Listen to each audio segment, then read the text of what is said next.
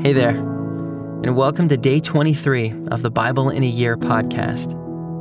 Our reading today is Exodus chapter 18 through chapter 21, verse 21. We hope you enjoy today's reading. Jethro, the priest of Midian, Moses' father in law, heard of all that God had done for Moses and for Israel his people, how the Lord had brought Israel out of Egypt. Now Jethro, Moses' father in law, had taken Zipporah, Moses' wife, after he had sent her home, along with her two sons. The name of the one was Gershom, for he said, I have been a sojourner in a foreign land. And the name of the other, Eliezer, for he said, The God of my father was my help, and delivered me from the sword of Pharaoh. Jethro, Moses' father in law, came with his sons and his wife to Moses in the wilderness, where he was encamped at the mountain of God. And when he sent word to Moses, I, your father in law, Jethro, am coming to you with your wife and her two sons with her. Moses went out to meet his father in law and bowed down and kissed him. And they asked each other of their welfare and went into the tent. Then Moses told his father in law all that the Lord had done to Pharaoh and to the Egyptians for Israel's sake, all the hardship that had come upon them in the way, and how the Lord had delivered them. And Jethro rejoiced for all the good that the Lord had done to Israel, in that he had delivered them out of the hand of the Egyptians. Jethro said, Blessed be the Lord who has delivered you out of the hand of the Egyptians and out of the hand of Pharaoh, and has delivered the people from under the hand of the Egyptians. Now I know that the Lord is greater than all gods, because in this affair they dealt arrogantly with the people. And Jethro, Moses' father in law, brought a burnt offering and sacrifices to God. And Aaron came with all the elders of Israel to eat bread with Moses' father in law before God. The next day, Moses sat to judge the people, and the people stood around Moses from morning till evening. When Moses' father in law saw all that he was doing for the people, he said, What is this that you are doing for the people? Why do you sit alone and all the people stand around you from morning till evening? And Moses said to his father in law, because the people come to me to inquire of God. When they have a dispute, they come to me and I decide between one person and another, and I make them know the statutes of God and his laws. Moses' father in law said to him, What you are doing is not good. You and the people with you will certainly wear yourselves out, for the thing is too heavy for you. You are not able to do it alone. Now obey my voice. I will give you advice, and God be with you. You shall represent the people before God and bring their cases to God, and you shall warn them about the statutes and the laws, and make them know the way in which they must walk and what they must do. Moreover, look for able men from all the people, men who fear God, who are trustworthy and hate a bribe and place such men over the people as chiefs of thousands, of hundreds, of fifties, and of tens, and let them judge the people at all times.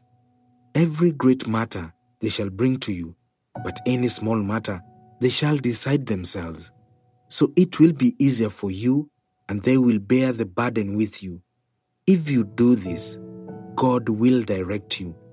You will be able to endure and all these people also will go to their place in peace. So Moses listened to the voice of his father in law and did all that he had said. Moses chose able men out of all Israel and made them heads over the people, chiefs of thousands, of hundreds, of fifties, and of tens. And they judged the people at all times. Any hard case they brought to Moses but any small matter they decided themselves. Then Moses let his father in law depart, and he went away to his own country. On the third new moon, after the people of Israel had gone out of the land of Egypt, on that day they came into the wilderness of Sinai. They set out from Rephidim and came into the wilderness of Sinai, and they encamped in the wilderness. There Israel encamped before the mountain, while Moses went up to God. The Lord called to him out of the mountain, saying, Thus you shall say to the house of Jacob, and tell the people of Israel, You yourselves have seen what I did to the Egyptians, and how I bore you on eagle's wings and brought you to myself.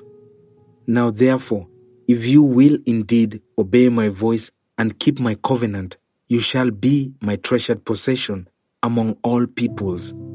For all the earth is mine, and you shall be to me a kingdom of priests and a holy nation. These are the words that you shall speak to the people of Israel. So Moses came and called the elders of the people and said before them all these words that the Lord had commanded him. All the people answered together and said, All that the Lord has spoken we will do. And Moses reported the words of the people to the Lord.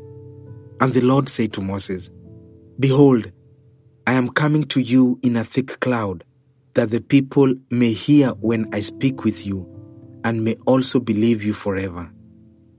When Moses told the words of the people to the Lord, the Lord said to Moses, Go to the people and consecrate them today and tomorrow, and let them wash their garments and be ready for the third day. For on the third day, the Lord will come down on Mount Sinai in the sight of all the people. And you shall set limits for the people all around, saying, Take care not to go up into the mountain or touch the edge of it. Whoever touches the mountain shall be put to death. No hand shall touch him, but he shall be stoned or shot. Whether beast or man, he shall not live. When the trumpet sounds a long blast, they shall come up to the mountain. So Moses went down from the mountain to the people and consecrated the people, and they washed their garments.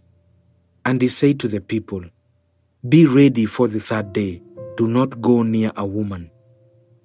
On the morning of the third day, there were thunders and lightnings, and a thick cloud on the mountain, and a very loud trumpet blast, so that all the people in the camp trembled.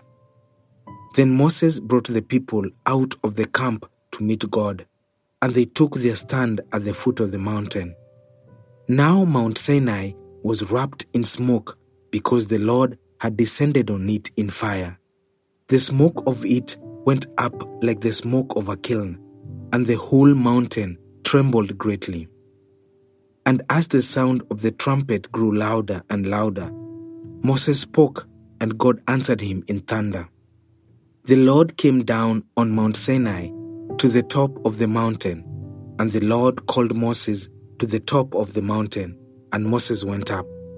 And the Lord said to Moses, Go down and warn the people, lest they break through to the Lord to look, and many of them perish. Also, let the priests who come near to the Lord consecrate themselves, lest the Lord break out against them. And Moses said to the Lord, The people cannot come up to Mount Sinai, for you yourself warned us, saying, Set limits around the mountain and consecrate it. And the Lord said to him, Go down and come up, bringing Aaron with you. But do not let the priests and the people break through to come up to the Lord, lest he break out against them. So Moses went down to the people and told them, and God spoke all these words, saying, I am the Lord your God, who brought you out of the land of Egypt, out of the house of slavery. You shall have no other gods before me. You shall not make for yourself a carved image or any likeness of anything that is in heaven above, or that is in the earth beneath, or that is in the water under the earth. You shall not bow down to them or serve them. For I, the Lord your God, am a jealous God, visiting the iniquity of the fathers on the children to the third and the fourth generation of those who hate me, but showing steadfast love to thousands of those who love me and keep my commandments. You shall not take the name of the Lord your God in vain, for the Lord will not hold him guiltless who takes his name in vain. Remember the Sabbath day to keep it holy. Six days you shall labor and do all your work. But the seventh day is a Sabbath to the Lord your God. On it you shall not do any work, you, or your son, or your daughter, your male servant, or your female servant, or your livestock, or the sojourner who is within your gates. For in six days the Lord made heaven and earth, the sea, and all that is in them, and rested on the seventh day. Therefore the Lord blessed the Sabbath day and made it holy. Honor your father and your mother, that your days may be long in the land that the Lord your God is giving you. You shall not murder. You shall not commit adultery. You shall not steal. You shall not bear false witness against your neighbor. You shall not covet your neighbor's house. You shall not covet your neighbor's wife, or his male servant, or his female servant, or his ox, or his donkey, or anything that is your neighbor's. Now, when all the people saw the thunder and the flashes of lightning, and the sound of the trumpet, and the mountain smoking, the people were afraid and trembled, and they stood far off and said to Moses, You speak to us, and we will listen, but do not let God speak to us, lest we die. Moses said to the people, Do not fear, for God has come to test you, that the fear of him may be before you, that you may not sin. The people stood far off, while Moses drew near to the thick darkness where God was. And the Lord said to Moses, Thus you shall say to the people of Israel, You have seen for yourselves that I have talked with you from heaven. You shall not make gods of silver to be with me, nor shall you make for yourselves gods of gold. An altar of earth you shall make for me, and sacrifice on it your burnt offerings and your peace offerings, your sheep and your oxen. In every place where I cause my name to be remembered, I will come to you and bless you. If you make me an altar of stone, you shall not build it of hewn stones. For if you wield your tool on it, you profane it, and you shall not go up by steps to my altar, that your nakedness be not exposed on it. Now these are the rules that you shall set before them. When you buy a Hebrew slave, he shall serve six years, and in the seventh he shall go out free, for nothing. If he comes in single, he shall go out single. If he comes in married, then his wife shall go out with him. If his master gives him a wife, and she bears him sons or daughters, the wife and her children shall be her masters, and they shall go out alone. But if the slave plainly says, I love my master, my wife, and my children, I will not go out free, then his master shall bring him to God, and they shall bring him to the door or the doorpost.